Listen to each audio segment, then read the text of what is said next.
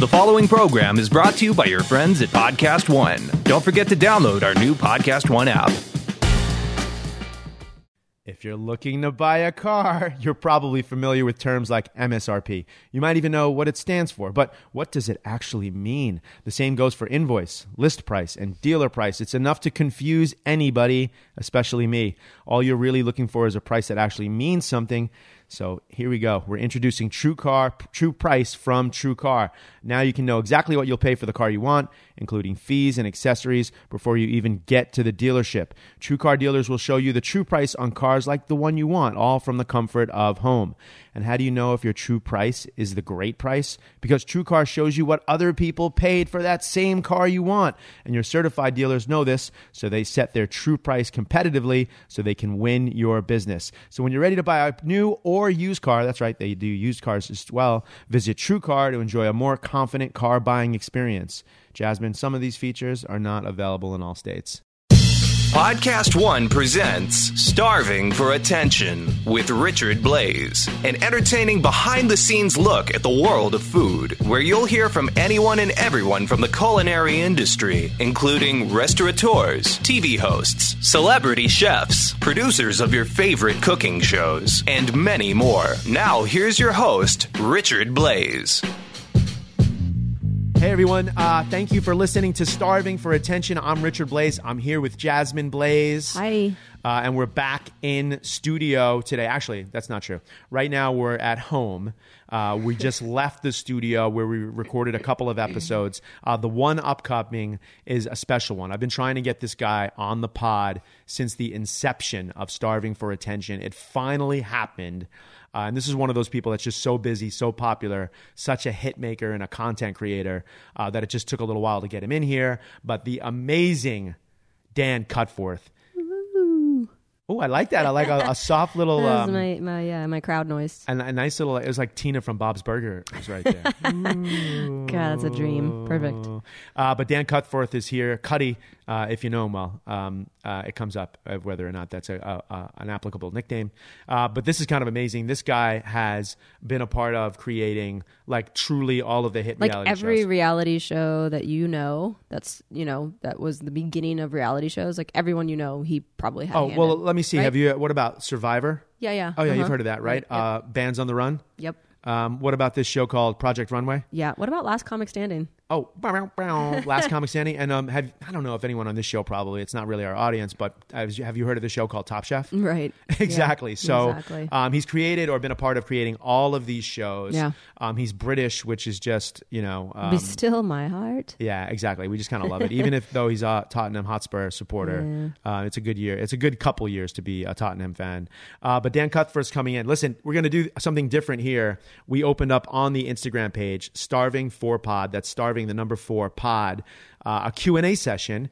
And in the upcoming episode, we get into it with Dan, but he does not have time, or we didn't have time to answer all the questions. Plus, So they're still coming. You know, Instagram's kind of like a, a thing that lasts. So there's the Exactly. questions are still coming. So, questions have rolled in in the last done, 48 so- hours since we've recorded the episode. Um, but let's get into it. Jasmine, you read me the questions and from and and who they're from. Uh, and and and if you remember, hopefully they're ones that we didn't don't answer on the episode. Okay, go. We kind of got into this one. It's from True Cooks, our buddy. What, Chad Minton. True Cooks. Chad What's Minton. up? Chad Minton. Um, Spiceology. okay. We got into Tom Colicchio a little bit with with Dan, but um, he asked, "Is Tom Colicchio actually the coolest dude in the world in real life?" Which also, what I really love about listen, this is Chad a- asking this question, is Yeah. that he posed it the exact opposite of what that question usually is in real life. right. So if you got kids in the car, I'm going to say just a mild world. The question, uh, this is a little heads up for the parents. The question usually is: Is Tom Colicchio a dick? Right. yeah. The two questions are usually: Is Padma hot and is Tom a dick? Right. It's like the f- most frequently asked questions. Okay, turn the volume back yeah, up. Yeah, and is is Gail nice? Right. I mean, that's pretty much it. And uh, that, that the the question Chad has has re-engineered it here to say is Tom Colicchio the coolest dude in the world? The answer is yeah. Yeah. Kind of. Yeah. You're, and it comes up in the podcast, Jasmine. You're incredibly. I am a huge. T- I've Colicchio. al- always have been. Never more so though when we ran into him in L.A. Oh, what? You got Oh. a story? You got, No, thought I I was going to go. I some- thought I got a you better thought I was Tom gonna go, Colicchio Oh, story okay. Well, you you. can tell ahead. your Okay, so Tom you Colicchio story. Tom Colicchio. But our my Tom Colicchio story was when he we ran into him in LA and he looked great, looked like he lost some weight, and he was like, "Yeah, I'm just really happy. I've been doing a lot of gardening." And I was just like, "Oh my goodness, yeah." He's just he's Uh, he's man great. of the people, and yeah, he, he is. He's been super super happy. I mean, what was your Tom story though? Mine is. Do you remember when we did the Top Chef that the- cruise? And like Tom came to our door, and like uh, Sally or your mother, uh, my mother-in-law was there, Mm-hmm. and he just said hi to us. But it was like basically Tom Colicchio knocked at your door and said Uh-huh. Oh, hello, like- yeah. and I think everyone was just like, ah. Yeah. "Is this a quick fire challenge?" You know, I'm pretty sure your mom. I thought. you thought you thought the tables were turned, and now you're on this cruise. And Right now we're stuck really on the, this is really Yeah. my third run of Top Chef, and Right. it starts here on this cruise. Yeah. Um, but yeah, kind of an amazing guy. So an easy, easy answer there. And you know what? I'm not going to get too much into more detail about Tom Colicchio because he comes up in the pot in this Yeah. episode. All right, what's the next question, All Jasmine? right, let's see. Another question that we had. Um, I don't know if you'll be able to answer this one, but Oh. let's let's see what you think about it. This one's from the Brick Kiln, which weird. I actually have ornaments for the girls from the Brick Kiln. Oh, wow. Totally strange and how like the world is interconnected. But anyways, moving Nice. on. Thank you, Brick Kiln. Yeah. Um, how do you decide on what food will be prepared each week? Oh, well, I mean, I cannot answer it uh, definitively, um, but neither probably would, would Dan Cutforth. Right. I don't. Yeah, I, I think um, it's a culinary question. Yeah. right? So I mean, th- really, basically, before a season starts, um, you know, everything's sort of drawn up, right? So Mm-hmm. you know, if it's 24 challenges or 34 challenges, everything's sort of laid out.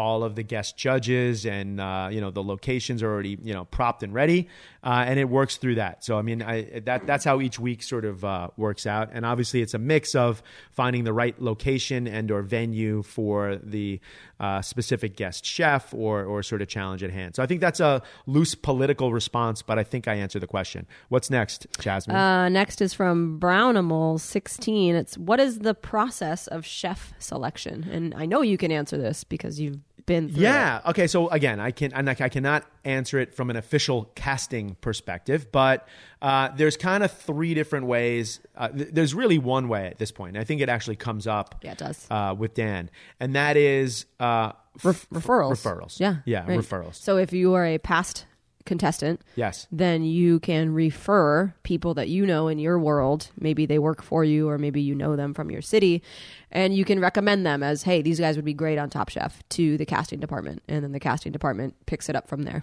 Exactly. Yeah. So um, that that's one way referrals. Uh, back in the day, because I'm old and I my first season was season four. Wow, I'm old. Uh, you know, it would be you can send in an application, you could get referred, um, or maybe you know casting directly you know found something about you and they reached out to you. So those were the three ways. For me, it was someone just reached out to me, and I've I've told that story before, Jasmine, where I was like, oh yeah, great, you want me to come on and judge your show? It's great. I've never seen it because I thought they wanted me to come on and judge at my first appearance. They wanted me to Yeah. compete, uh, and I decided to go for it because I thought I'd be a punk if I didn't take the risk Yeah. Well, you meant you mean you decided to go for it as a contestant, as a contestant. right? Once you once you dealt with the ego blow that it wasn't a judging spot. Exactly. I mean, and then the whole next six months were multiple ego blows. But that's kind of a big reason why you should go do it. I think as chefs in restaurants, a lot of people sort of we get sheltered and protected in our kitchens and restaurants from like the real world and we sit there and we you know say bad things about bloggers and Yelp and all of this sort of stuff. But like I'll tell you what if you if you go on a show like Top Chef you are a warrior exposed. I'm really glad I did it even though it didn't quite work out for me the first time. Uh, but that's my sort of uh, little lesson for anyone who's thinking about doing it. What's next Jasmine? All right, next is uh, Cole, is how I'm going to pronounce it. Okay. Zero zero five. Why did they stop doing the reunion shows after each season? I ah. loved those. This I also- loved those too, and I kind of wish we had gotten to this question with Dan. We're gonna have to email him. Yeah. get- the response because when we saw this question you were like I want to know I want to know too. Well, because I mean, I kind of see it. I kind of understand why possibly they they took went away from it. But what do you think? I mean, I'm I'm I'm almost certain that I have the correct answer here. I mean, this is just a ratings thing right here. This is just, um, you know, uh, generally speaking, if you think about what the the typical like housewives reunion show is, there's hella drama happening.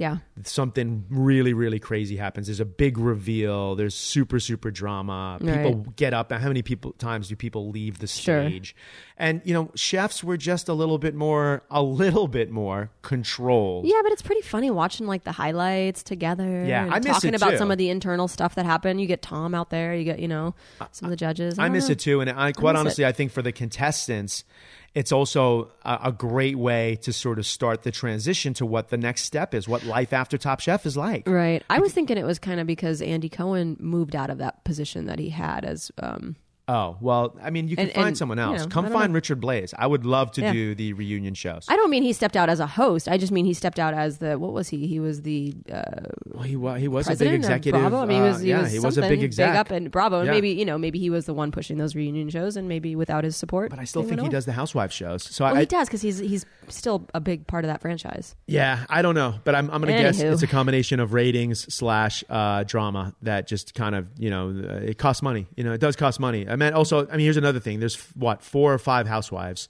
Yeah. And there's you know Right. 15 to 16 chefs, and you got to fly people all, all around the country, and you got to have them in one room, and you got there. So there is a cost involved. Next question, Jasmine Blais. Yeah, yeah. Um, next question. Skills the barber. Did you just like yeah, yeah, Yeah, yeah. Like you just like a little Yeah, ice yeah. cube? No. Okay. Uh, Skills the barber. Does Top Chef tell Whole Foods? Can we talk about Whole Foods?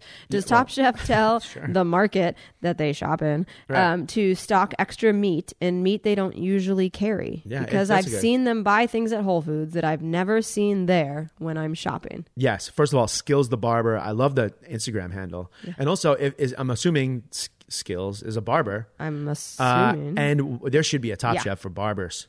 Let's, well, let's there just get- was sheer genius. Uh, no, Yeah, but was it? I'm talking about like Oh, barber culture. Oh, now I'm talking barber. about like keep high that- tops and shaved. idea. Oh, should I say that out Why are you loud? putting that out? Skills, hit us up. Um, listen, I can. I think again, I can't give you the official response here, um, but I do know that no, it's it's just straight up Whole Foods. A matter of fact, most of the time, uh, the contestants are shopping. The store's open. And you know, there's a lot of times. One of some of my favorite moments early on Top Chef were running around in my Top Chef chef jacket and having a guest stop me and ask me where an ingredient was. Do you know where the Amish butter is? uh, no, and I don't have any time for you. Another one of my favorite stories about shopping at uh, Whole Foods on Top Chef was Dale Talde, our buddy. Meow, meow, Yeah. meow. Damn, son. we need that. All we need day, that. we need yeah. it. Uh, like Dale hurdled like a, a a baby carriage in one in one shop. Of course and it was the only time I've ever seen production stand down for thirty seconds just to be like, everyone, uh, come up here for a second.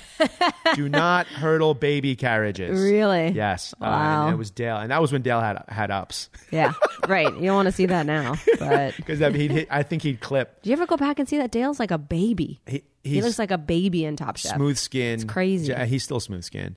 And, and he's got a we, we talked about it uh, earlier. He's got a he's got a baby boy coming. Yeah, he does. Can't wait. Can't Congrats, wait to see Dale. that baby. Um, all right. Uh, so yeah, they don't stock anything extra. Do they? Do they? Uh, are they a little bit more uh, receptive to like requests? Possibly because you know nine people are going to rush the butcher stand, so they probably have a couple of extra people people behind the counter when they know Top Chef's coming in. But I don't uh, believe there's any new ingredients. Next, All right, so this next one is from Journal. Journal. Maybe. Or maybe All it's right. the last name, first name, but Journal. Yeah. Um, and uh, she's asking where uh, will there ever be a season of fan favorites where the fans choose who goes on Top Chef from all the past competitors? Wow, I and I don't know if you'll know the answer, but this is just it's it's an, a good idea, this is a great idea. Yeah. Again, I lo- you know listen, crowdsourced. right? crowdsource It's good huge. ideas. Yeah. I mean, we should do more of this. Quite honestly, um, that's a great idea. Uh, my guess is going to be no, but why not? And if Right. not, you just gave away a really good idea. Like Hunger So, Games style. You've been nominated. I hope not. Right? You've been nominated again. yeah, to go back Um, in. And that actually takes us really well into the next question, which is from Chris. Which is that Johnny Weir should host the next Hunger Games? Well, obviously, because he It's was been- ready. The Olympics o- are that's over. all over the place. I know. I missed that- it, but I had it. I had it right away. When as soon as I saw him, I was like, he's ready to host it. Hunger Games. Okay. Christine Newpower um, asks, "What was it like after you left Top Chef? Yeah. How long did it take to recover, quote unquote? What kind of PTSD symptoms did you have or still have? And do you cook differently since participating? So that's a lot of questions. So A go ahead and get in, questions. and I'll Christine remind Newpower. Yeah. that's a great question, and I also it's really posed to me, not necessarily to Dan Yeah, yeah, yeah. So that's perfect. Um, lots of things in there. Let's unpack it. Um, one, there's definitely a Stockholm syndrome element to it when you get released because you have no phone, no And wallet. What? And still, because you love Top Chef, you love everything to do with Top Chef. I do. even though you were put through, you know, hell. That's true. That's true. I, am a big So fan. you're I'm a big- definitely I'm still within the grips of Stockholm I'm still, yeah. yes, still within the captor's grasp. Yeah. Um, but yeah, so you, you when you when you get out into the real world, I remember like you're just a little surprised because it's been six weeks and all of a sudden now you have money. This is have a actually a great story because when you got released from season four, Yes. which was in 2007, probably at the end of 2007, right. um, you, personal I was at work and um, I got a phone call and it was you from a payphone. A so first of all, y'all, you're gonna have to go and Google that image Yeah.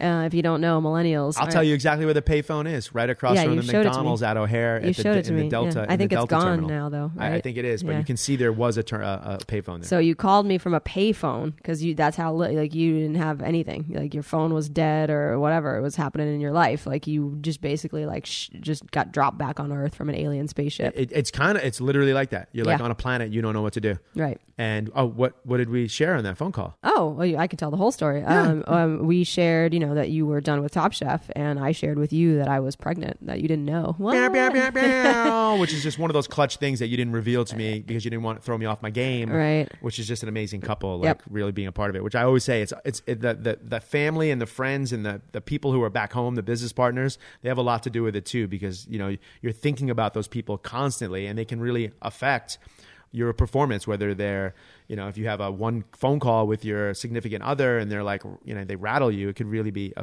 it could affect you uh, the other part of that was what do you cook so many- differently since participating I think so. I think it, it gives you a great um, understanding of cooking for the people because you're cooking Yeah. for like four or five million. strips it down a bit too right like the act of cooking like Yeah, and it, it, it, it so one you get used to critique, so that changes the way you cook. You really learn how to cook more for the people and the guest, uh, and then it, it it empowers you and gives you the confidence to really cook in any situation. You know, when you get back to a restaurant that has lights and water and a staff. And you know you have from 9 a.m. to 5 p.m. to get ready for service. It really en- empowers you when you're used to cooking in 30 minutes, and you know you don't have running water or whatever the, the challenge is. So it gives you a lot of uh, a confidence and, and, a, and a new skill set for sure. Definitely. All right. So this next one is from K. I'm just. I don't know. K L Pelra. You can just say It's K. not one word, right? So I'm just gonna. I don't- I'm like- not I think these the- are like these are like first name, last name. So right. K L Pelra. Got it. And um, they're asking. I hope. Uh, oh no, wait. That's that. They hope they saw this in time. They didn't technically. Okay, But right. we're Well, we're here, still- so we're it's still good. getting you. We're yeah, still- we're still getting we're you. So, you um, are there now, or will there be more Cast House content available? Now we did kind of talk about This- this. yeah, you're and I think we can still get into it here. Yeah, I mean, we can get into it. The, the you know, I mean, spoiler alert, Dan's going to cover a little bit of this, but um, you know, the cast house, there's cameras on pretty much the whole time that the contestants aren't cooking. There's still cameras on them, except when they're literally sleeping. Yeah. um, it's literally like I'm going to go to sleep. Okay. Uh, take the mic off, sort of situation. Yeah. and a lot of great things happen at that cast house. There's lots of fun. There's lots of antics, of course. I, I pitched my idea. I, I gave it my shot uh, in the in our in our interview there with my idea of like a direct to camera cooking show, like in the cast house. Yeah, just like family meal. That Like, would be great. It would be great. And there are, you know, and listen, there've been there've been a lot of little digital attempts, I think, to cover different parts of it that haven't made it to air. Yeah. Um, but there's just really some cool things that happen. You have you have 15 people living together that are strangers that are totally different people. And They're- Dan, I mean, you know, and I think uh, you know, as always, it's it's the time constraints of a Yeah. one-hour show. But I mean, now with you know webisodes and and online content, and you know that Bravo Top Chef Instagram handle. Look, if you want to hit me up, like I can take it over. Nice. Yeah, I do. You know what? They, uh, I, listen, there's content there for sure. I mean, Big Brother does it. Um, I'm surprised that they haven't done a little bit more cast house sort of stuff. Uh, and really, a lot of great food happens there. You're talking about just content. A lot of great recipes. Actually Right. Well, that's what I mean. Like you could highlight a recipe. Oh, here's you know somebody cooking. You know, Chef Carrie cooking in the kitchen, and she's making her Yeah. you know Denver omelet. And I like, used to. here's a recipe. This is just coming to me now, but I remember like they in, in a couple of seasons they would wake people up. I think it happened once with us, and there's like wake them up and cook in the in the house, or Yeah, right. like have challenges that have to do with the house. That's always fun because the houses are also usually bomb. Yeah. They're usually just like really, really great pieces. There was a question estate. in here about like how did they how do they pick the houses? Is it Airbnb or rental? Yeah, we got into that one. We covered it with Dan. Yeah, that, that one right. comes up. We Yeah. got that. Uh, what are we doing, Jazz? Any more left? Last one. Last, one. Here we go. Big Finishing one. up with cup, right. cupcake cooks. Cupcake cooks. What makes Top Chef so successful and gives it its staying power versus all the other cooking competitions? Wow. Um, I, I mean, Dan definitely covers this. Talks um, about it. I mean, because you know, I mean, uh, we talk about so many different things. I mean, I think it, this is really the fact that they've stayed the course of you know showcasing you know the best of the best in the industry, right? Yeah, oh yeah. The talent on there just keeps getting getting deeper and deeper. I mean, you know, and and and maybe it is because of things quite honestly now i'm going to take back something i just said but maybe it is because it doesn't focus on the shenanigans of Right. the cast house and it doesn't Yeah. really Although they did that one season, you remember that one season? It got a little like bachelor esque. well even dan says like they throw th- different things up against the Yeah, wall see if it right to see if it sticks Yeah. um, but i really just think this this this happens it happens you know because of talent there's just you know 14 or 15 people and i say this always as an alum and it would be real easy for me as someone who now is one top chef to be like yeah the best people are only the two, you know the two people who are in the finale. Half the cast every season is just at least half the cast is just incredibly talented. And those people the also rants who finish seventh or eighth a lot of them go open up multiple restaurants they go Yeah. win james beard awards they go they go make amazing cookbooks they host television shows so much talent on that show go go look up some of those people that are just killing and crushing the game and and and they're not all people who were just finalists that's our last question that was it. Yep. well uh um hey jasmine you know that sometimes we get into a dinner rut right Right. Although I was going to say, you know, lately we haven't really been getting into a dinner rut. You've been cooking a lot. Yeah. Well, I've I've been eating um, on this cleanse that I just I just wrapped up. So, you know, it, it requires to cook because there's there's nothing you can eat. That's right. You have to buy just a, a basket of vegetables. Right. But um, if you didn't just buy a basket of vegetables, you know the way to do it is to uh, turn to Green Chef, which we've been doing from time to time. They're an organic meal kit that brings you the convenience of home cooking combined with fine dining flavor. We should do some on our stories We're gonna do on, some. on That's a for great Pod. idea, Do you think? especially on Get a Starving box for Pod. and we'll do some stories. We need to do that, Yeah. which is our Instagram account that everyone should go follow.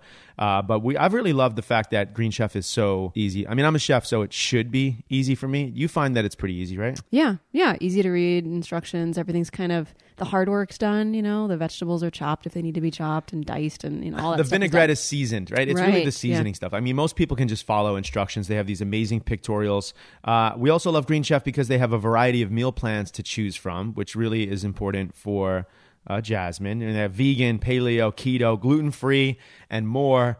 but you're right. done now with the cleanse. I'm done. But we're going to still be eating Six some of this uh, amazing uh, Green Chef stuff, especially. I think the cauliflower fritters are on, on deck. Cauliflower's hot. Uh, it's pretty easy. You just go to greenchef.us slash Richard, pick your favorite meal plan, and Green Chef will send you a gorgeous box filled with organic ingredients and easy recipes. Uh, these meals they take just 30 to 45 minutes uh, and they come with all their ingredients pre-portioned mostly pre-chopped for us. For convenient and organic meal kits delivered right to your door which is again kind of the incredible part go to greenchef.us slash richard and you'll get $50 off your first box. That's greenchef.us slash r-i-c-h-a-r-d for $50 off all right, so here's Dan Cutforth, uh, creator, hitmaker of many shows, but uh, most importantly, maybe to us, Top Chef. Here's Dan Cutforth. Whatever, whatever you want to talk about. Nice, and you can just tell me if uh, you don't want to. You know, at the end of it, you're like, "Hey, uh, Could you cut that that, sucked. out? Let's cut that out." Yeah. Heather, we good? Uh, Dan, can I get some levels on you? Yeah, sure. I'm going to talk about it like this. I might shout if Richard really upsets me. I don't think- Jasmine. I don't think it's more likely to. Jasmine is going to happen. upset You- me. Yeah. I might I just can slow. needle. I can needle. You might just like lull me and like your your accent. I'm s- I, am kind of I we I always do. get enamored with accents. We're we enamored had with accents. Stone in a couple weeks ago. Oh yeah, no, I heard that. but specific. I don't quite British have those accents. silky tones that Curtis has, especially right now. Really, I, I, I prefer I prefer the uh, the, Brit- the, the British? British? over the Aussie accent personally. Yeah, but I mean, I wouldn't tell Curtis they're if he I know the Aussie accent is more colourful. I feel like, but you That's, know. yeah, perhaps. They- they- Some of their like uh, their slang, right, tends Yeah. to be. oh Um, well, British slang. They do. It's, it's similar to British slang, only you just add Y to everything. Like you know, every, everything's you know, like everyone knows Barbie, but everything they have over there ends in Y. It seems like it. Seems like it. It's Um, a little, yeah, it's a little more of a party accent, true. whereas you know British is a little more. It's Usually, proper. people who've only Yeah. met me on the phone assume that I'll be about 65 years old wearing a blazer. You know, that's- yeah. little ascot. I like it. I like it. Um, Dan Cutforth, Yes. can I call you Cuddy? Yeah, sure. This is a big moment for us. Like That's you a big for- moment for me. No, is it I've a been big looking moment forward for to you? this. Oh my gosh! I mean, uh, you're you're a hit maker, so um, thank you for like showing up. Like, you made a face like when I said you're a hit maker, and you're like, ah, I don't know. Or is that Yeah, that's a very yeah. Richard Blais sort of reaction No, to no. someone saying you did you did something really good. No, I feel like I don't know. No, I, I that's a, that's maybe putting it a bit a bit uh, kindly, but that's nice of you to say so. Well, it's true. Um, I, can I call you? I can call you Cuddy Sure. Because I heard someone say that once, and I was like, oh, Cut, you mean Cuddy? And That's was what like, people oh. call me behind my back at work, but it's totally fine. I don't Oh, have okay. a problem. It's not offensive, you know. Right, Um, like like sometimes people call me Blazy, which I yeah, I don't really like. Yeah. but, I- that's but- what I'm going to call you from now on. Blazy. Yeah, that I works. like it. There's a lot of other things that Jazzy could and Blazy. probably. This is the Yeah, this is right. the food Everybody's- hour with Jazzy getting and. Blazy. Yeah. Exactly. Um, I'm sure also there's a lot. I've probably worked up since like you've kind of. I feel like I've grown up a little bit under your watchful eye. Well, I definitely. I well, look. I mean, we've been working together for quite a while now. I know. So yeah, I think that's definitely true. Like you remember when I was like really chubby and, and even even I sent you a picture the other day. I, I saw. I was watching. Food Network is always on in my kitchen. My my kids watch it all the time. Right. And um and I suddenly looked up and there was a chubby Richard from the uh, from the early aughts. Oh, uh, wow. we call it. There you go, And um, so so I this is like- snapped a picture of it and texted it to him just Yes. to kind of. Yes, uh, great. in pink Crocs and super it's baggy just, pants. it's it keeps you real. It's I- It does keep me real. I remember, like, my, so you know, you you created Top Chef, right? So, like, I owe you a gra- uh, some gratitude and some thanks. Well, for, I, I feel like I owe you quite a bit of gratitude as Oh well. wow! So. That, well, thank you. I appreciate that. No, I now, mean it. Now, when you, so I just want to ask that question personally. Like, my Hmm. when I first got on Top Chef, are you at that point early on? Were you like involved in like those casting decisions? Oh, yeah. Like, so you looked at a picture of like chubby Blais, and you're like, I don't know, pink Crocs and a faux hawk and molecular gastronomy. I'm in. You know what? I, I actually, yeah, right from the very first season, um, the casting process has always been the same. We get sent a lot of tape. We narrow it down to a certain number of people, like maybe 30. We try to make it around 30. Usually ends up being closer to 40. Don't worry, we have that all. You got that- you got that ready to go. They're yeah. smiling. Yes. Um, so, um, and then and then we meet everyone face to face, and you probably don't remember your meeting with me. And to be honest with you, I don't remember my meeting. Oh, wait a minute. Uh, Which no, no, I was I would have met with you. There was one season when I was away shooting another show and I didn't do the casting session. But yeah, I would have met with you. You don't remember it. I don't remember it. But I, I do remember you. Actually, as soon as you were on the show, it became apparent from the first episode that you were going to be a big character on it. You were a, a kind of a, a type.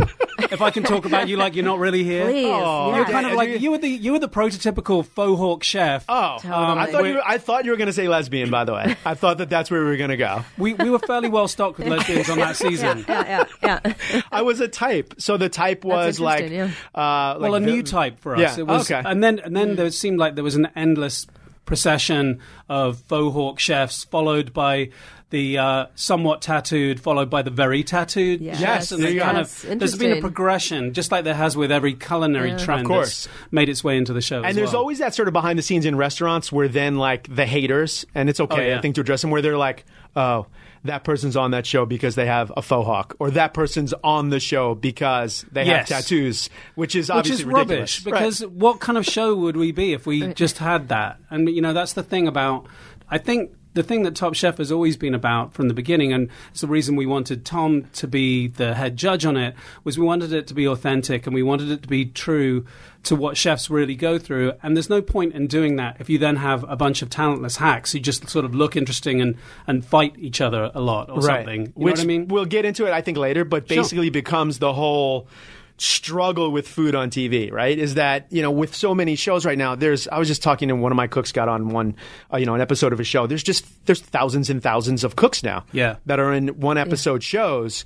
Like, you're not going to run out of cooks, but to run out of like big dynamic talent, that's could happen perhaps. I don't think so. No. I, I, Nice. I worried about that for a while, but I don't think so because I think that, um, you know, every year, how many people do you think join this profession? And then maybe within about six, seven years of work, they're probably ready to be on Top Chef. Maybe if they're, or maybe a lot less if they're good. You know, some like Kristen Kish, I think had been working as a professional chef for maybe three years. Oh, or that's something like right, that that's when she went on the show.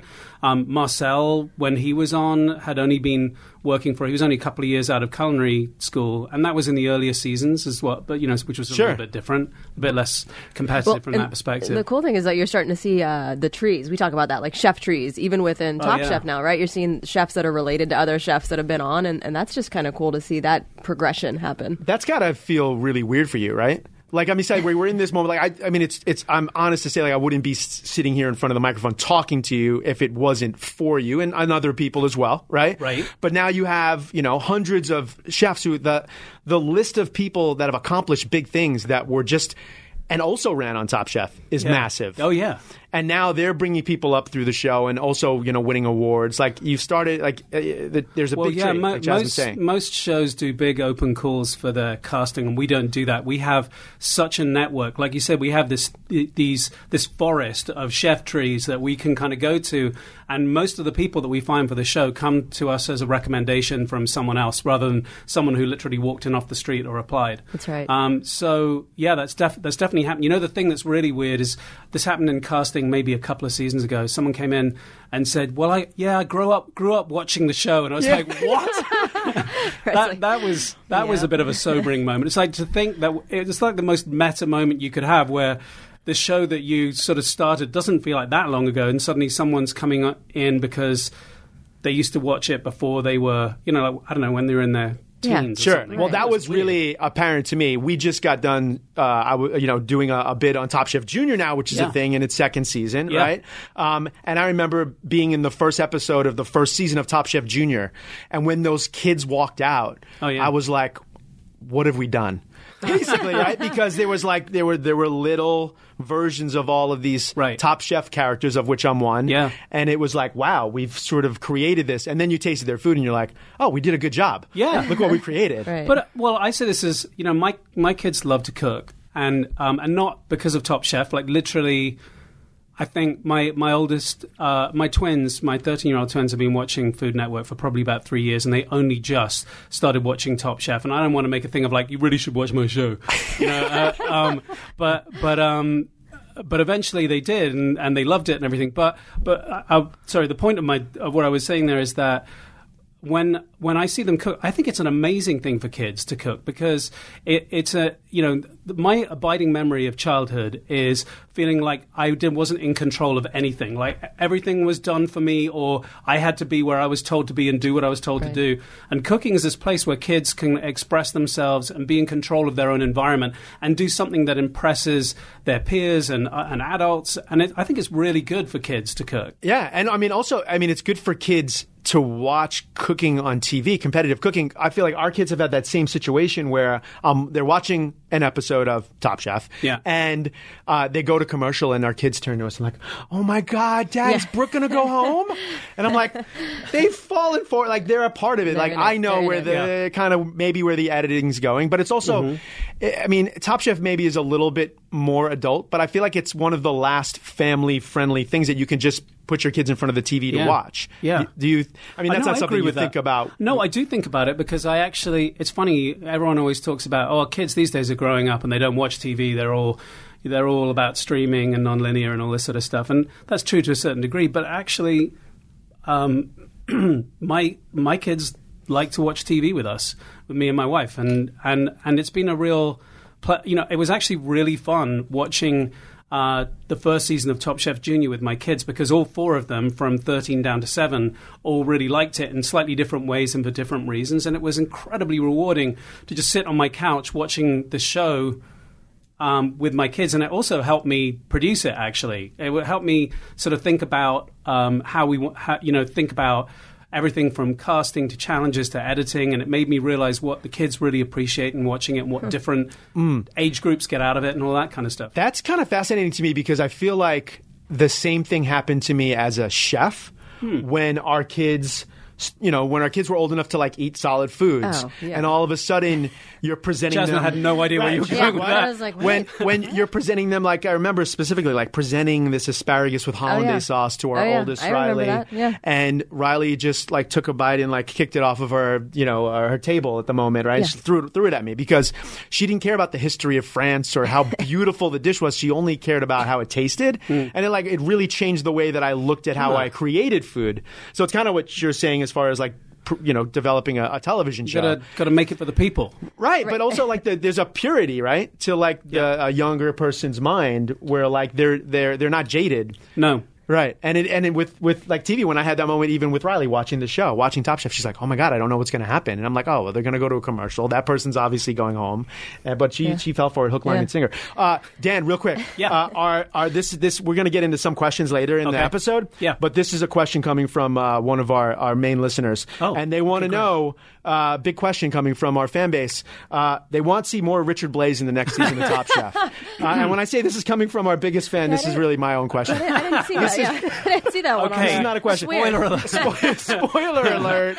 Will we be seeing What? Blazy in the in his new? This is what I what Well I done. think is like if we can maybe get a new kind of outfit for you that feels a bit more Blazy. Oh, I you like know what I mean? I you think go. we could sort of invent So, this new. so I have to re, re, recreate myself. You got to bring the faux hawk back. I think. yeah. You gotta go. You know, I listen. that's what he's saying. I, I threw. I can. I can get a little. I can be a little bit more Graham Elliott if that's what we need to do. We can go there. Um, but it, it is. It is a question that people want to know. Again, it's only my question. We, we can. we can get into it. You I, know. I'm expecting a lot of a lot of Blazy this, Nice. uh, Oh, look at coming that. season of Top Chef Kentucky. Meow, meow, meow, Yes, meow. yeah, super, super air excited. horns. Without um, Top Chef, of course, there wouldn't be Top Chef Junior. We're talking about that. Yeah. Um, Well, with, with Top Chef Junior, though, I have a question because you Yeah. guys, I mean, Top Chef, arguably first to market, you know, competitive food cooking, or at least pretty early on. Mm. Yeah. But Top Chef Junior, you guys were uh, not the first ones to come with kids. what took so Not long? at all. Yeah. What, took so long? What took so long? What what what made you hesitate then? Um, well, Look at this. This is up. Look at this. He's got this. no, is up. sorry, I just Okay. You're gonna have to get your air horn out again. No, no. a little bit of a cold. it's flu um, season. We uh, yeah, we all have to. No, actually, um, we were we were we could have been first to market. We did casting for a season of Top Chef Junior back in I want to say maybe 2010. Yeah. and r- found great people, and it was with Bravo.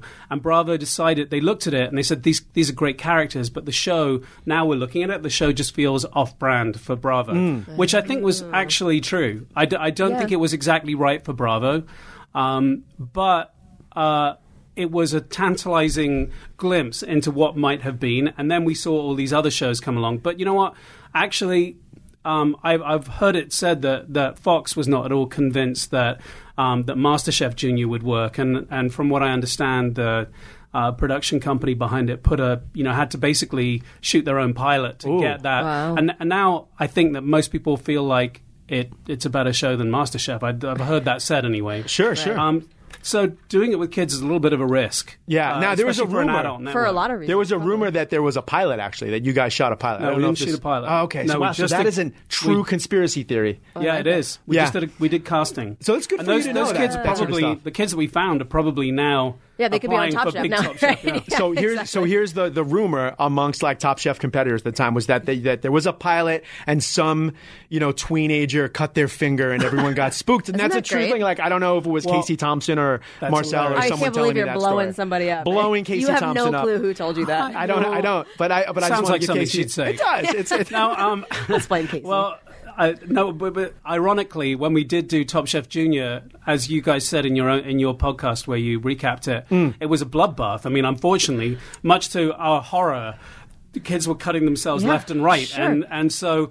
Actually, this theory that we would have just candled like a kid cut themselves, we're going to have to put this thing to bed. Don't ever anyone ever speak of it. also I don't think I called it a bloodbath I might have. uh, you I'm, might have I called think it a I might. bloodbath. No, I I might called it a have. bloodbath. I mean, uh, And- we've cooked with our kids, and it's. It, we had at one point we were watching both of our kids had knives in the kitchen slicing something, and I was just like waiting because you just don't know. Yeah, and I would also know. say Yeah. that even those those are kids, I I do a you know I do some work on other shows. Yeah.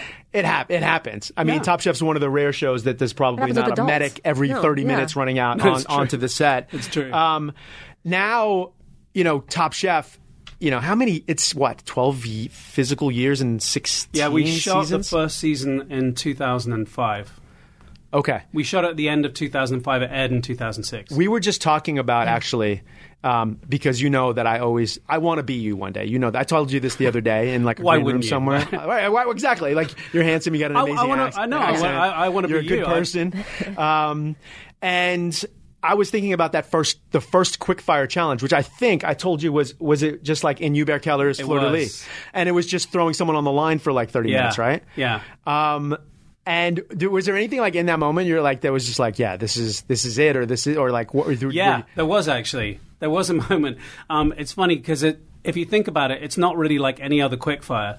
It's not really a quickfire challenge at all. It's really an elimination challenge. But Right. We called it in in at the deep end, and we wanted, you know, we were starting this show, and we wanted to we wanted to um, show what how what a what a chef really does, and we knew that the that the whole.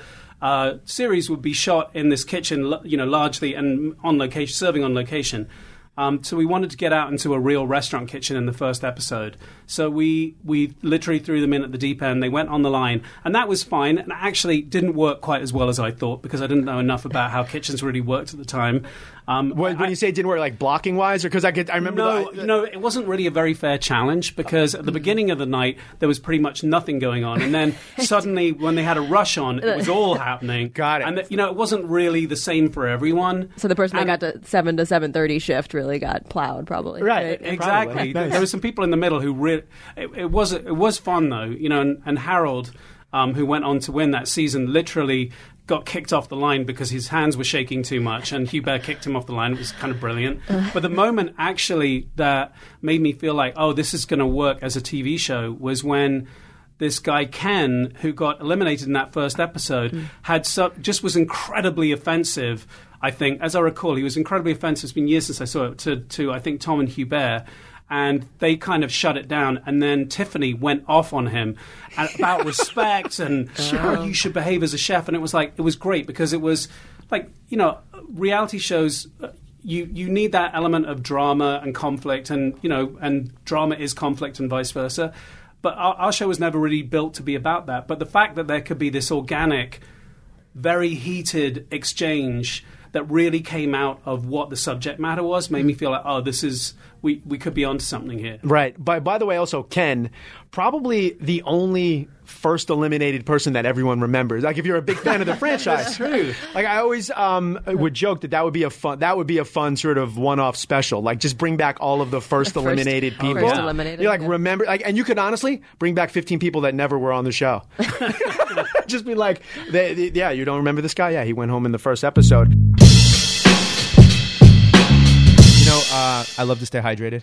Yeah. and on on on set it's usually with uh, San Pellegrino. I was gonna say yeah. Uh, yeah. I just the, I love their the bubble. I mean, it's just I love the effervescence. yeah.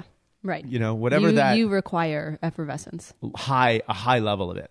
Yeah. The bubblier, the Yeah. better. yeah. Uh, Pellegrino does a really good job. Um, and you know, like just like in food, um, the source indicates quality.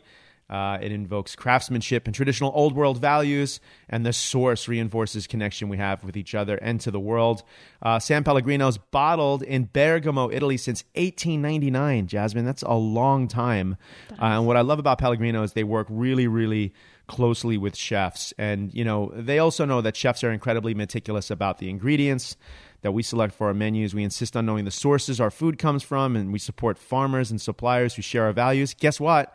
Pellegrino does the same thing. Yeah. And they support the culinary community Yeah, they do. pretty intense. It's like a family. Uh, I serve San Pellegrino in all of my restaurants, not only because of the taste and how it enhances the flavor of the food, but because of the brand's relentless support of the culinary community. Remember this morning when you when there was a Pellegrino in the uh, trash, and you were like, "That's recycling." This is an issue that happens a lot. There's a couple of household issues I, I could. Bring, I recycle. I could. I could. It wasn't that. I wasn't going to recycle the San Pellegrino bottle Right, but it was in the trash. because I was going to take it from the trash upstairs and move it into the recycling container downstairs Mm.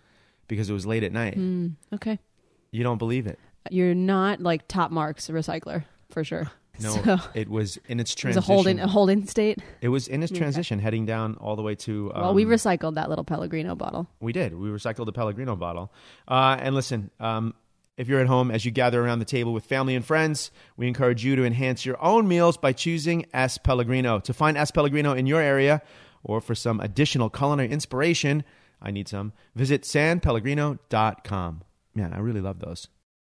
The advanced specialists at the Center for Innovative GYN Care developed groundbreaking minimally invasive techniques to treat fibroids, endometriosis, and other GYN conditions. In response to growing concerns over the coronavirus, CIGC now offers e-visits. We know GYN conditions don't stop affecting your life. CIGC wants to be here for you as you seek options to find relief from debilitating gynecologic symptoms such as abnormal bleeding and pelvic pain. With telemedicine options now available, book a consultation at innovativegyn.com or call 888-SURGERY. That's innovativegyn.com or 888-SURGERY. Hey guys, this is Scheana Shay from Vanderpump Rules, and I want to invite you to the party I'm throwing every week, my new podcast, Scheananigans. I'm going to be getting into some crazy conversations with friends like my first guest, Ariana Madix. We're cranking it up to 11, playing games, telling juicy stories, and holding nothing back as we get into some Scheana level nanigans. That's why it's called Scheananigans, duh. So download new episodes every Tuesdays on the PodcastOne app at podcastone.com, and don't forget to subscribe on Apple Podcasts. This is Starving for Attention with Richard Blais. Now, though, again, many, many years later and seasons later, all sorts of awards, uh, it's a legacy. And I think the other day you were, I, I don't know if maybe I used, you used the word maybe legacy, or I I did. did. Yeah. So, like, what changes now that it's a legacy? It's like when I think of restaurants, Yeah. and you know, I have a restaurant now that just turned four years old, which is you know thirty five in human years. Yeah. it's it's starting to think about itself as like a, a as a legacy. Yeah. Um, what changes? Like, is the pressure? Is it more pressure? or Less pressure? Sort of both. Okay. Um, because, well, what I, what I was saying to you was that now, if you look at, it, well, I guess you know you were talking about how many food shows there are. It is incredibly difficult to do something new in culinary, and to launch a new culinary show is really, really hard. And um, when you have been around for as long as we've been around, you're just part of the furniture. People know what to expect, they know what the show is, but the pressure is always there to keep it fresh and not have it feel like, oh, I saw this five seasons ago. And and we're lucky in a way that we get to go to a different city in every season, or cities sometimes. Right. So you get to reinvent the show that way. But the the other thing that's kind of cool about it is that there's an almost infinite variety of challenges that you can do because you know every challenge comes down to what are you going to be making, who are you going to be making it for, in what circumstances, how long are you going to have, what kind of budget. There are all these parameters that you can mess around with, and then food is so kind of fatty that there are always new ideas that are coming up. Whether it be like the one that we did with you on Duels, right, where we did the dining in the dark thing, where they were blindfolded. I You know, really like, love wa- that one, That was um, that was a thing that people That were doing, and so on, we yeah. we'd been talking about turning it into a challenge on Top Chef for a while, and and doing it with you on Duels, where we got to do three courses, was really cool because then we got to see really interesting variety of challenges that we could do with the senses. Or did we just make it about the senses? I think it was a census challenge, and I remember And I, I one brought round pressure cooker out, and Curtis was there, of course, because he hosted it.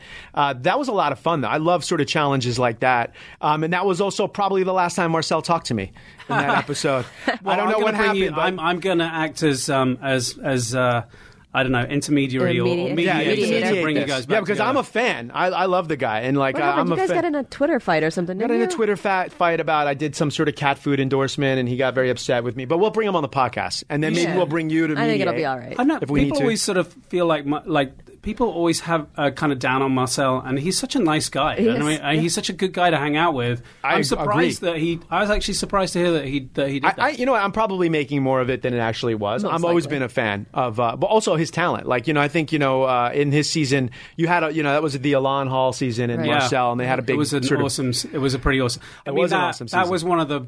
That was one of the worst moments actually that we ever had on the show, and yet at the same time, kind of was the moment where we broke through in pop culture. It was the moment when.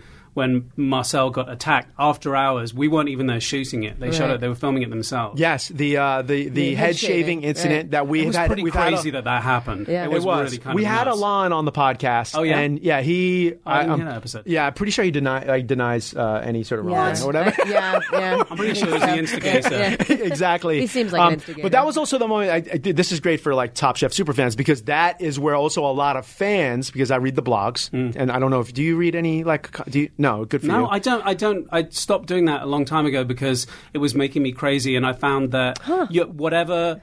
Whatever my deepest fears were about the show, I would find someone who would put their finger exactly on it, and then it would make me feel Right. like right. I, I, I suck. yeah. Yeah. you're like Yeah. M- Marie from Wisconsin. She she she knows. Yeah, she knows. got- Yeah, she sees through She me. sees She's your got it. Um, Yeah. But that was the episode where I think a lot of fans, there's that little scrolling bit at the end that says producers can make the final decision, which is, by the way, in every reality show. Yeah. Where it, people then think that that was some sort of moment where, Right. you know, uh, oh, the, pr- the producers made the decision. Uh, because didn't Tom want to send one of the chefs home or something like that? I th- or there was some sort of commentary that Tom no, got I very think upset. I think Cliff got.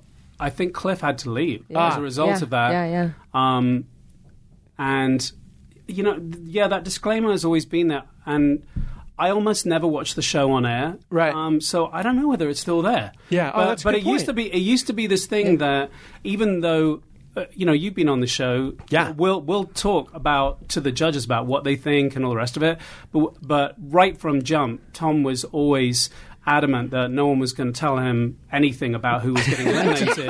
and, and and actually, w- what we learned quite early on, and I, I think that a lot of I think a lot of TV producers are very afraid to not be holding the strings the whole time and be the puppet master and know exactly what they're going to get. And I, you know, Jane and I, my my business partner Sure. Jane and I.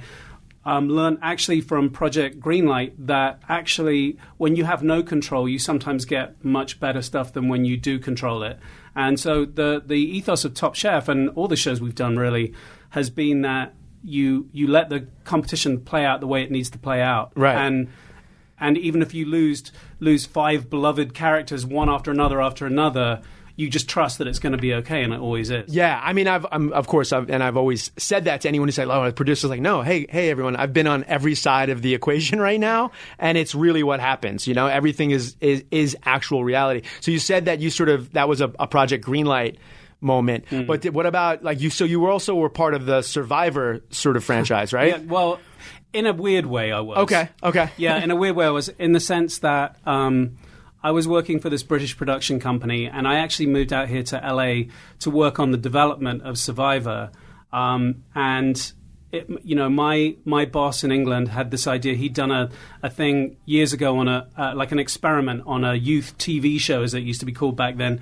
Um, this sounds like it's from the 1950s. Some television for today's youth. Yes. and um, and they put these people from all kinds of backgrounds on a desert island to see what would happen.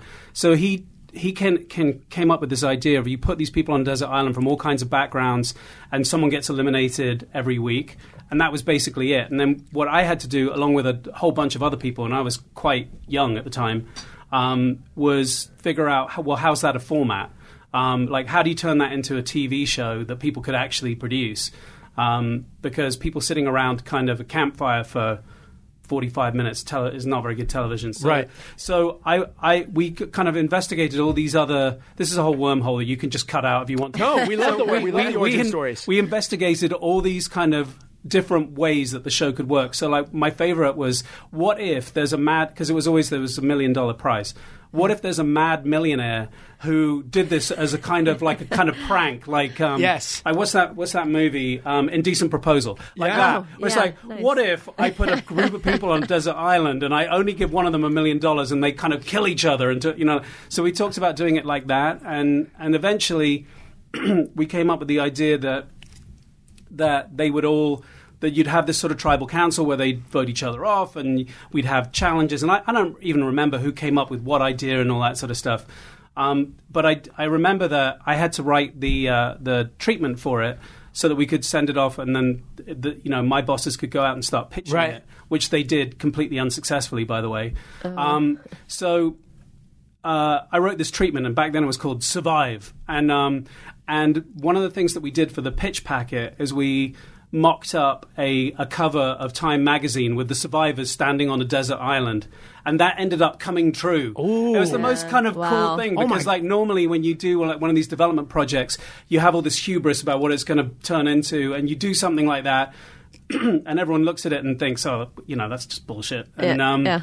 but you- I hope you particular ha- I hope you have that no, markup. I don't. Oh. I don't. I don't no. have. I do have the original treatment that I wrote. I still have that. I kept awesome. it. Nice. Um, but but um, yeah, it didn't sell in the U.S. And then um, one of my colleagues at this British production company took it over to uh, Sweden and sold it in Sweden, and it aired there, and it became an overnight sensation. And then it came back over here, and, uh, and I think Mark Burnett, who was doing um, Eco Challenge at the time, heard about the show, optioned the rights, and then turned it into the show that you see today. And it's very different. Literally, when when I, I first of all was not in the least surprised that it didn't sell. I couldn't imagine anyone making that show, and and I, I really thought that it probably, you know, couldn't be made. I thought it was probably physically impossible to make it.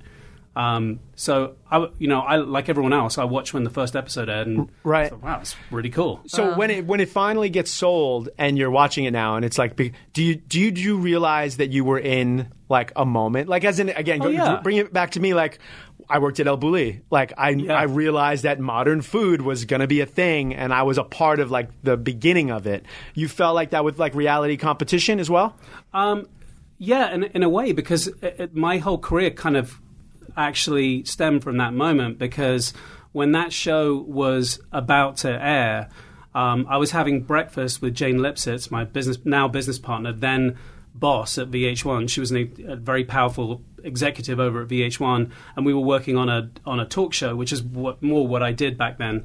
Um, we were working on a talk show pilot, and we were having breakfast, and she asked if I'd heard about this Survivor show, and I said, "Yeah, actually, I, I don't know what it's going to actually look like, but I know what the show is." And and so we started talking about that, and she said, oh, "I wonder if you could do something like that with bands." So literally that day, I went to my office and I I t- walked back into her office with one piece of paper with three paragraphs on it called "Band Warfare," mm. which is this turned into the show called Bands on the Run, which has sort of started my whole career in reality television because I didn't do anything like that before. and that. and at some point you're like you know people will go on an island for a million dollars chefs will do it for a hundred thousand and you don't have to fly them anywhere um, Exactly. but we're, we're skipping one part which was project runway right Yeah.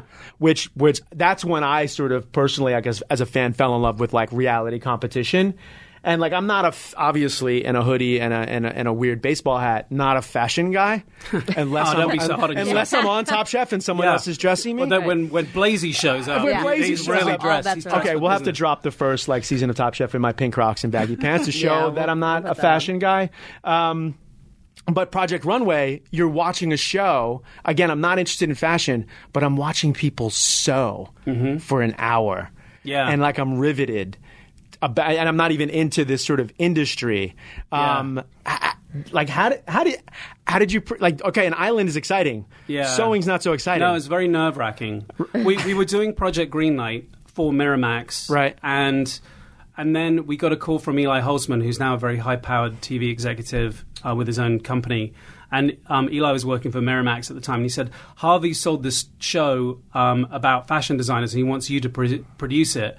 And um, and we said, oh, okay. Um, and he's not really someone that you say no to. First of all, so back then we weren't really like trying to you know, we weren't. We kind of were just going from show to show and whatever. We, the thought of doing multiple shows at the same time was, you know, beyond us. But we were doing Last Comic Standing at the time. Anyway, so we ended up doing we ended up doing the show. Um, Remember when you said you're not a hit maker? By Right, the way, I just yeah, want to bring on. that up. we like, didn't do the first you're- season of top of uh, Last. Com- For a while, our whole thing was, oh yeah, they they they can produce, but they never create their own thing. And Project Runway cha- changed that because um, we did Last Comic Standing season two and Project Greenlight season two. So the kind of sort of the thing on us was like we could execute other people's ideas. We didn't have ideas of our own. And actually, Project Runway wasn't our idea, but but actually. Um, it was this show with it was going to have fashion designers and it had a name and there were going to be models in it and Heidi Klum was going to host it and Michael Kors was involved and Elle magazine were involved. But beyond that we didn't really know what the show was going to be. Um, but we had almost no money to make it and and Eli I think realized we should we should go to a fashion school to make it um, because they have everything. They, we don't have to buy sewing machines and have a studio. They have all that stuff there. So we went and visited Parsons, where we met the Sure. lovely Tim Gunn, the the, amazing Tim Gunn, the amazing a Tim hero. Gunn, um, who uh, and, and and and it turned out when we toured the place that they had this room with a big runway in it, and we're like, it has a runway. We could do a runway show done, in every yeah. show, and then and then. Um, the problem with the runway was it wasn't long enough for all the fashion designers and their models to stand on. We were like, okay, no problem. We'll put the top three and the bottom three on. And Wow. so all these things are sort of like the format of the show just kind of came out of like we would have had a really complicated show with 15 people out there and all the rest of it if it wasn't So the it, it, so I mean, and most of these sort of like ultimate success stories start like that. Like, oh, Yeah. we just we inherited this restaurant space and Sure. it had a wood burning grill, so we became a Right, wood burning right, grill restaurant. Right. That's how Runway started because it was all just existing there. It wa- yeah, and I mean, we didn't weren't at all convinced that people sewing was going to be interesting either. And like I said, the budget was tiny. And I remember right before, you know, I was I stayed here in LA to do Last Comic, and Jane went off to start up Runway, and. Um, I remember her saying about three weeks before we had to start, she said, I, I wish we could just give the money back. I just wish we didn't have to do this. It's going to be a disaster. Wow, wow. And, and I wasn't disagreeing with her. Oh, well, I didn't have to I was gonna say, I was thinking you- It's so like, you- Jane, Jane will be fine. You know, you're going to, you get, and So and you then- talked her off the ledge, so to yeah, speak. t- yeah, I mean, which we sort of have a history of doing for each other Nice. over the years. And then, and then once we started actually making the show, although it was really hard work, it was really obvious that we were onto something because the you, the crew were into it. So all these sort of hard bitten kind of guys in baggy cargo shorts Exactly. were like talking about. You know, dresses cut on the bias and sort of getting Cross-stitch, into it. yeah. You know, Yeah, and all of um, a sudden, like they're in the sequence. exactly. So yeah, where'd that come from? So, um, so, yeah. so for reality competition, is it what's more important? Is it format? Because we're all sitting here mm-hmm. saying we don't want to watch. Oh, yeah, we're trying to crack the code, want- as you So know. Is, So- it, is it format? Is it personalities? What I mean, what else could? I think else- you've got to have a premise that people haven't seen before. I think you've got to have something that is your fresh angle, which goes to the point of format. Yeah. And then I think the so, and I mean, it sounds like a simple thing to say. Sure. It's not very easy to do, especially now. And then I think you have to give people a reason to care about it. So it's sort of like the search for the next great American chef. Like, okay, you know, like um, hundred thousand dollars is neither here nor there. No one really cares. Right. Uh, the, the idea is that you're getting a kind of for Top Chef, you get a sense of who's the next generation of culinary talent in this country. And I was there first. Like I knew about these people when they were nothing, kind of thing. Sorry, don't mean to say that. You, No, you were I was- oh, you yeah, were I'm already still something when kind you of came on the nothing. show. Yeah. Um, and so I. and then I think you have to yes you have to have a premise that people care about, and then you have to you have casting is key, hmm. like, and and I think with with like I said before with Top Chef, I think having Tom Colicchio agree to come on board defined the show completely because he was someone who wasn't a TV chef, he was a chef's chef. He was someone that chefs respected and whose whose respect they desired, and that created its own stakes in the show, And- and, and also just said to the industry, "This is something serious. It's not a joke. It's not." Yeah, as a stamp of you know, approval, yeah. definitely. And amazingly enough, I feel like he stayed true to that after all of these years, which is kind. I mean, really yeah. a testament Oh, yeah. to Tom, like that he's Yeah. sort of stayed that serious. I don't even. I don't know what what is Tom. How did how did the, how did Tom come about? How many did times happen? did Tom say no? is really. I got to think there's at least one or two no's. Um, I don't. Th- I don't think it was that he said no. He just took quite a bit of persuading. Yeah. Um, and I think that um, Shauna Minoprio, who I'm Of course, sure you know yeah. well, um, Very well. Uh, Shauna uh, was the showrunner at the time, and she put together this list of people that she thought, you know, did some research and outreach and. And kind of came back with his list of names, and the number one name on the list was Tom. Oh. and and Shauna just felt like he had something he had this sort of, you know, it's like no accident that he ended up in People Magazine's Most Beautiful People one year. You know, like he has a kind of, there's a sexiness about Tom that I can say. I, I, I don't see it personally, but You're crazy. you do. So, Yeah. oh, so Oh, many for women, sure. so many women think Tom is hot, and, And so many men and as well. famously bears. Yeah, exactly. Yes. Bears definitely. Who else was on that list? We'll bleep it in the edit. Who else was on the? Oh, no, I'll never say. Oh, my I'll never say, gosh. but I will say that Tom was our number one choice. Absolutely our number Yeah. one choice. And I very well remember the call that we had with him to talk to him about it. And luckily, his wife is a filmmaker and he Mm-hmm. had watched Project Greenlight and he knew that it was serious and credible. Um, so that was, a, that was really the reason that I think he said yes, because he knew that. He knew the work that we had done, and then Right. in talking to us, knew that we were serious. And also, I think Runway had already aired at that point, um, and Michael Kors was, you know, he's a big fashion designer, Sure. you know, and um, for him to be involved in it, I think it started to kind of feel like, okay, this is a legitimate thing to do, not something to be ashamed of. So when is it when is it? Uh, are we at a point where if you're pitching reality television shows, um, or you know, the competition shows, that you should should stop saying it's this for that. Like when you, I don't know if in the pitch meeting for Top Chef, it's.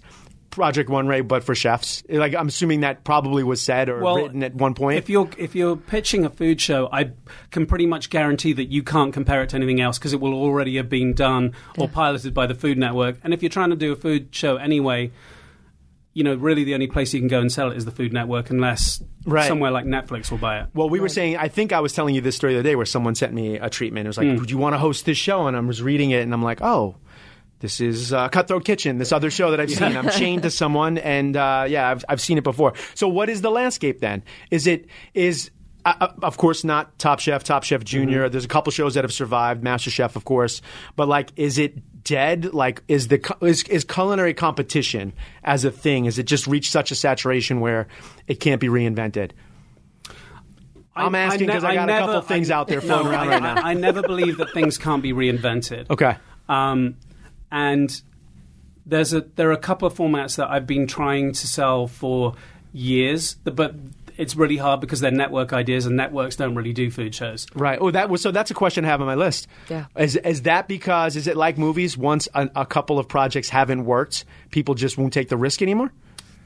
Um, Or is it like is it? no, I, I think that's part of it. The thing is, like, you can't sell to Fox because they only do stuff with Gordon Right. Ramsay, really. Yeah. Um, and you, you know, ABC have tried a couple of things that haven't worked.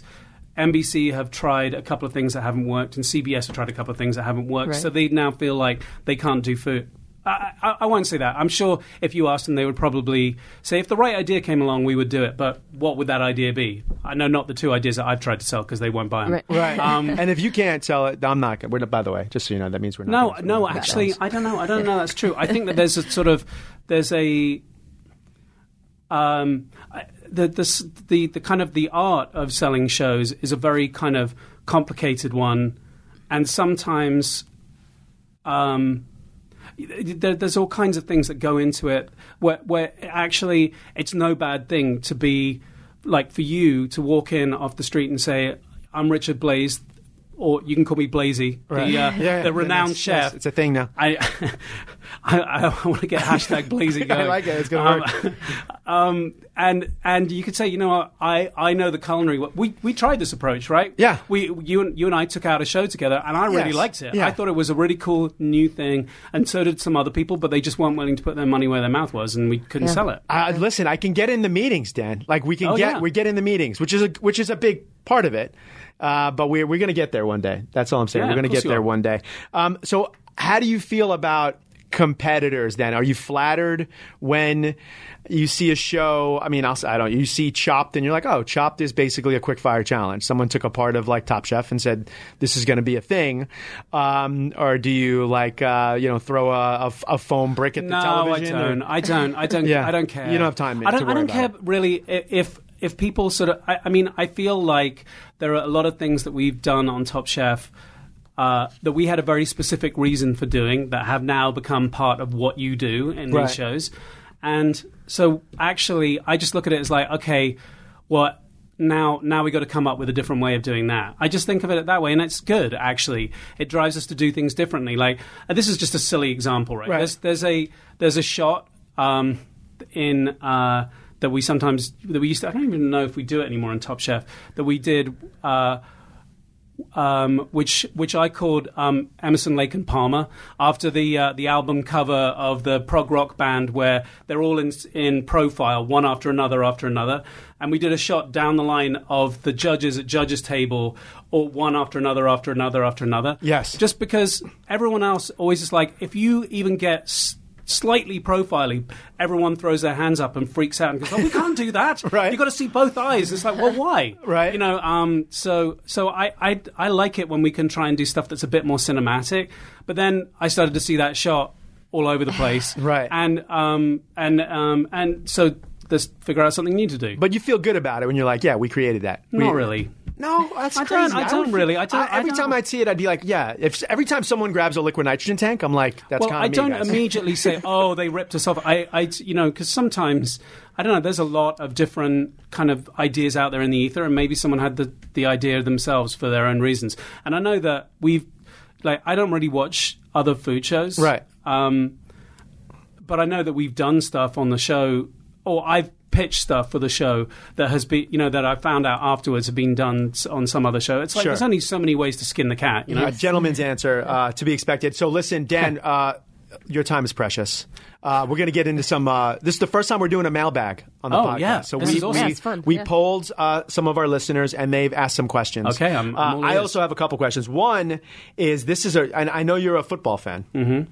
I know you're unfortunately a Tottenham fan. Is this Yeah, correct? that's true. That's true. I mean, I say that as an Arsenal boy. I know. Um, so this is a, my know. question to you. Yeah. Uh, if you had to choose, if Spurs are out, Arsenal or Manchester United? Actually, Arsenal. Yeah, wow. I know, I know. I'm not supposed to say that as a Spurs fan. I was gonna say. I, I just Manchester and I, United just annoy yeah. me, and, Oh, and you and me both. I actually my my uh, my brother-in-law and my and my nephew are avid Arsenal supporters. Oh, and, Oh, wow. So you gotta put up with and it. so so and I don't you know I don't. I didn't grow up on the terraces of White Hart Lane. You know what I mean? I'm, Yes. I'm a kid from the country. You know, um, so so I, I don't.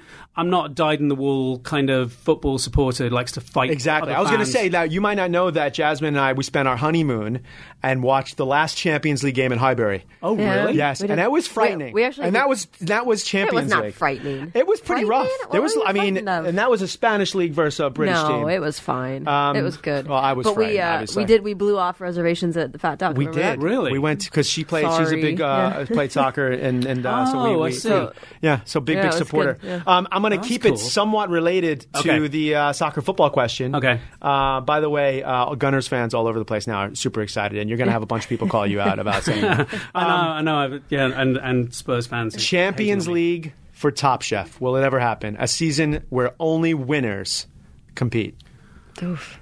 Oh, this is tough. 'cause I, I luck, think yeah. people would love to see that. yeah. I think it would be very, very difficult. Yeah. Would you mm. do it? See, this, this is great. Would you So, do it? This is the question. The question, yeah, it, it, it- you know, Because I don't Like, see you to get making it- a to past get us- episode. I don't know. three, You've convinced No, kidding, you've, you've convinced me more than once to Yeah. do things. Yeah. Oh, You're Oh, I very convincing. I, I remember. I remember. I remember talking you into doing masters, which worked out well. Yes, So yes. I, you know, actually, I now say if I ever, I very rarely do that. Pick up the phone to try and talk someone into doing the show as a contestant. But when I do, I always say the first person that I ever asked to, that I ever made this phone call to was Richard Blais, and he ended up yeah. winning. You gotta- Wow. Yeah. First Well, of all, wow, I got goosebumps listening to that. I remember that was a tough call to take. I, you know what? I'm a competitor, so that's Yeah. my my answer. Just there is competitor, but I do agree. Now It you have people who like have so much going. Yeah, like you wouldn't and, be able to get a It would be a different Yeah. type of thing. It would be really really tough. But You there's a lot of fans that everyone would love to, really see it. do it. I, I, I actually Yeah. think. I mean, Tom always talks about it, and I think that. Who, who I think that truthfully, I think if you could give people, if you could pay, guarantee to pay everyone something, Right. and you could. Sorry, my phone's buzzing. Yeah, no, no worries. you And, you got um, right to the answer, which I think is really you know, yeah. I, I think How could it work? you. Yeah. I think if you if you could pay everyone something, and maybe there was a charity component or something like Sure. that, and Yeah. if some brand would put up a big big prize, Yeah. maybe, Maybe. I think I think fans would love to see it. Egos it are- would be, it would be Egos are a crazy, thing, though. Yeah. crazy to do. Cuddy. Mm. See how I did that? Egos are a thing. That's the problem. Like I've won and lost, so Yeah. like my ego's been bruised. But I think like you know, think about that. There'd be whatever it is, Very- sixteen very or few People seventeen. who've done the show have not won. Right. You know what I mean? Like who have won the show have Right. not won. Right. Right. So Yeah, yeah. you know, I mean, so Brooke has, Yeah. has So not won. that's it. And and was also a winner. We'd be the only And two you. that were, would be could walk away there, and because it's a sport. The fact is, you can't take away the win. no. Right. So anyway, that's I guess I'm oddly enough pitching the show that I probably wouldn't be a part of. But What are you uh, talking about? Of course you would. there we go. See, look, you're very convincing. I'm already in. Uh, we're starting it. We're starting it. Okay. Um, this is a question now. Let's see. This is going to be from uh, Drea. How many more seasons do you see Top Chef going? I. I, ca- I don't see an end in sight for Top Chef. I really don't. I Nice. think it has. I think it has a place. It does a very specific thing, and no one else can do what it mm. does. And uh, and and until people don't care about restaurants anymore and care about the food scene, I think it will still exist. I love that, and that means that even if there's no Champions League, there'll be eventually a seniors edition. and The senior you- tour. exactly. Amazing. That would be kind of good. It's like like Jack. We did have Top Chef Masters. You did Yeah. have True. Top Chef That's true. Masters, That's true. which you know I think for those of us who competed on Top Chef, there was always that weird thing like, well, Masters versus, and then it became a point where I think like we're all kind of in the same class at this point, which I guess a lot of I, I Masters wanted, would be upset well, you at. know, we did the season of Top Chef in Charleston where we had um, vets against newbies. Yeah. I, I wanted to do That's reboot Masters as being Masters against uh, a Top Chef Ooh, I like alumni. Yeah. who have achieved Masters Status. status, right? Yeah, which totally. there have been a lot. My, I, myself, Look at not- that. We're not just a part of spinning out ideas. You would here. definitely be in Uh, the lazy. yeah. Don't need to kid yourself. Uh, next question here. This is from a Top Chef contestant, I think, on the season. Brother Luck. Yeah. Wants to know if you'll pitch a Top Chef training camp show hosted by Richard Blais. Huh. Because we've talked about it on the podcast how Yeah. I feel like there's, you know, to not be, to do, use a Star Wars analogy, like go back in time and like how do you get to be on Top Chef and sort Hmm. of cover that moment or the training camp or the process to get on Top Chef. Brother Luck wants me to host that. So I appreciate it. We've never Yeah. met in person. He's a We man didn't- of taste. We didn't even put He's him a up to man of that. taste. Yeah. Um, I think that's an excellent idea, and um, we have talked about. Uh, actually, um, Michael Voltaggio pitched me that idea with himself as host, obviously. Of course, yeah, because nice. he Yeah. he um, Naturally. he likes to um, you know kind of say that he that he prepared a number of people who did really well on he the did- show. he which talked about which that on he the did. He came in here Yeah, very, and he, he should did. be very proud. He's yeah, got a he's good a, tree. a bunch of Yeah. people, and then He he, rattled off a great people. tree. Yeah, he he rattled off people that won that we, We didn't didn't even even know know. were Yeah, connected to him. Basically, yeah. Uh, we're a Voltaggio fan. Um, this one here. How how do you pick out the cities? How do the how do the cities come about? Um, My answer would be: I'm assuming whoever wants to be a part of it and is willing to come to the table and be like, "Hey, yeah, we want to host you and take care of you." That's kind of it, but uh, but every city and every place that we've been to, we had we had a culinary reason why we wanted to go there, and it always starts as a conversation of um, who sh- who could we approach. Um, rather than, hey, guess who kind of stepped up with a check? So, Right. it, I don't think it's a secret that um, that the cities that we go to, basically, we can't afford to make the show unless there's some kind of in kind or cash infusion to help us make the show. so expensive. Padma is so expensive. you know, Padma's glam bill alone. Yeah, Uh, but actually, I mean, but the but actually, when we come to town, we as you know, we leave a pretty big footprint, and um, and we spend a lot of money in town. So uh, very often, it's tax breaks make it possible. There's all kinds of different ways, but ultimately. We wouldn't go somewhere that we felt was going to be lame as a series and no one would care about.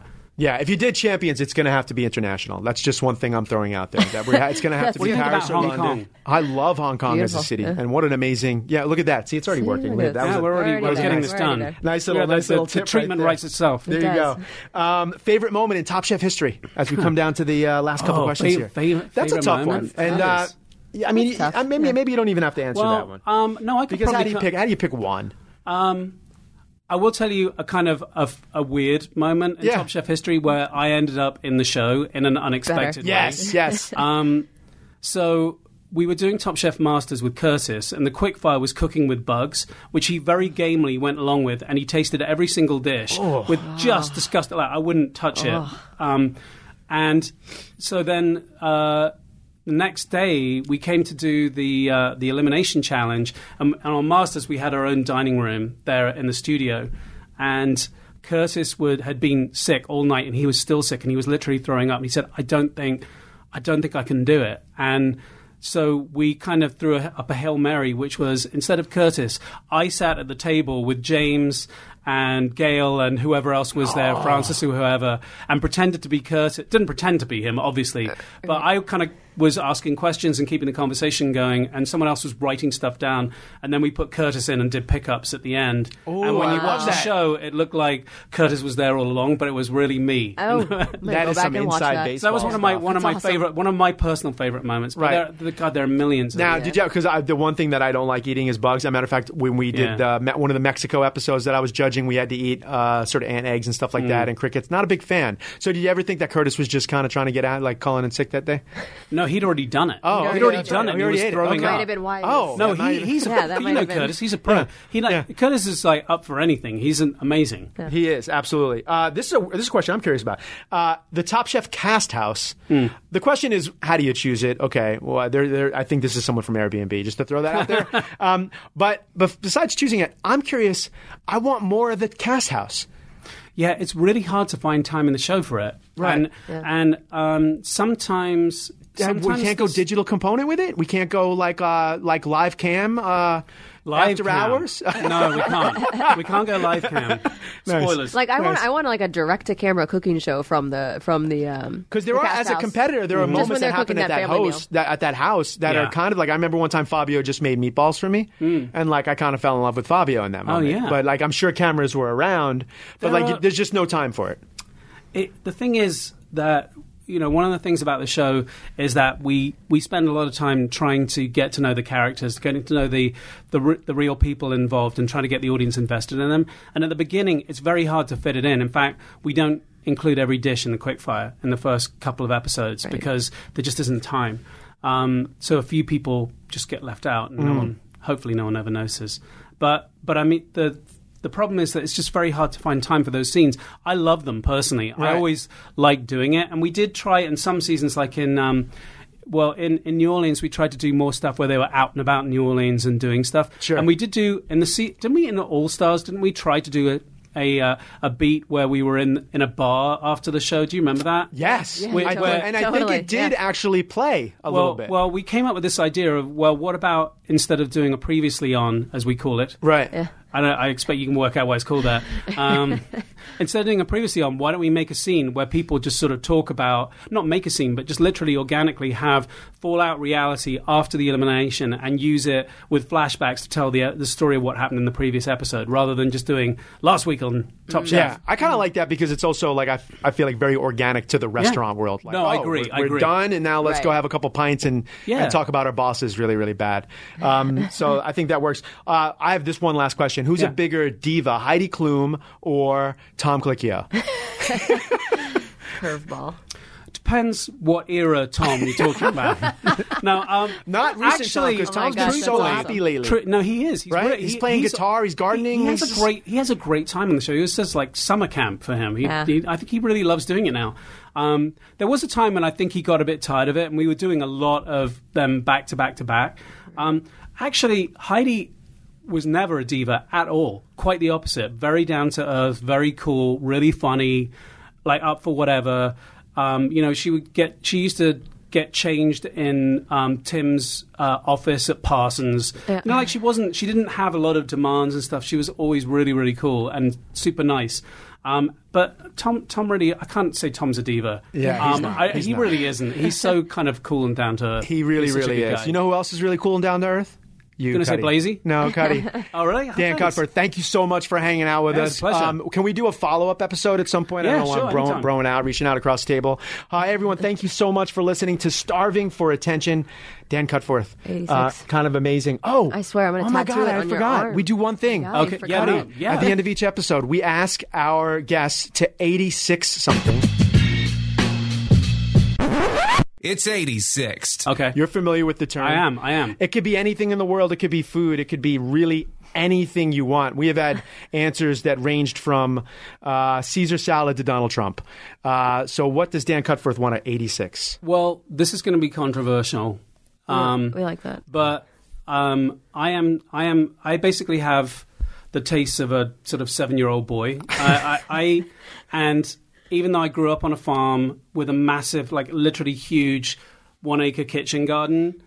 Uh, I don't like vegetables, so I would like to see vegetables at 86. That's hilarious. Um, and, and I'll tell you why. And I, I get that. I get kind of that they're important, and I do as a Do, parent. that's right. I was going to say, do you make your kids? eat No, no, I do make my kids eat vegetables. Um, but but the the thing that irritates me is that I I love meat and potatoes. I absolutely love meat and potatoes, and I feel like anytime I go and order meat anywhere, there are never potatoes with it anymore. There's always some sort of array of vegetables and maybe a broth. And I would like to see the return. Of, really, it's a plea. It's a cry for help for the potato. Yeah. I, I'm, uh, you know, I'm That's 46 percent British. I did the Yes, DNA test. that's right, I remember. Like, I love, but we're bring, we should bring it back. That's the hashtag Blazy and Cuddy Yeah. potatoes I, I have, 2018. I- I'll go even further. Yeah. I think that there is a.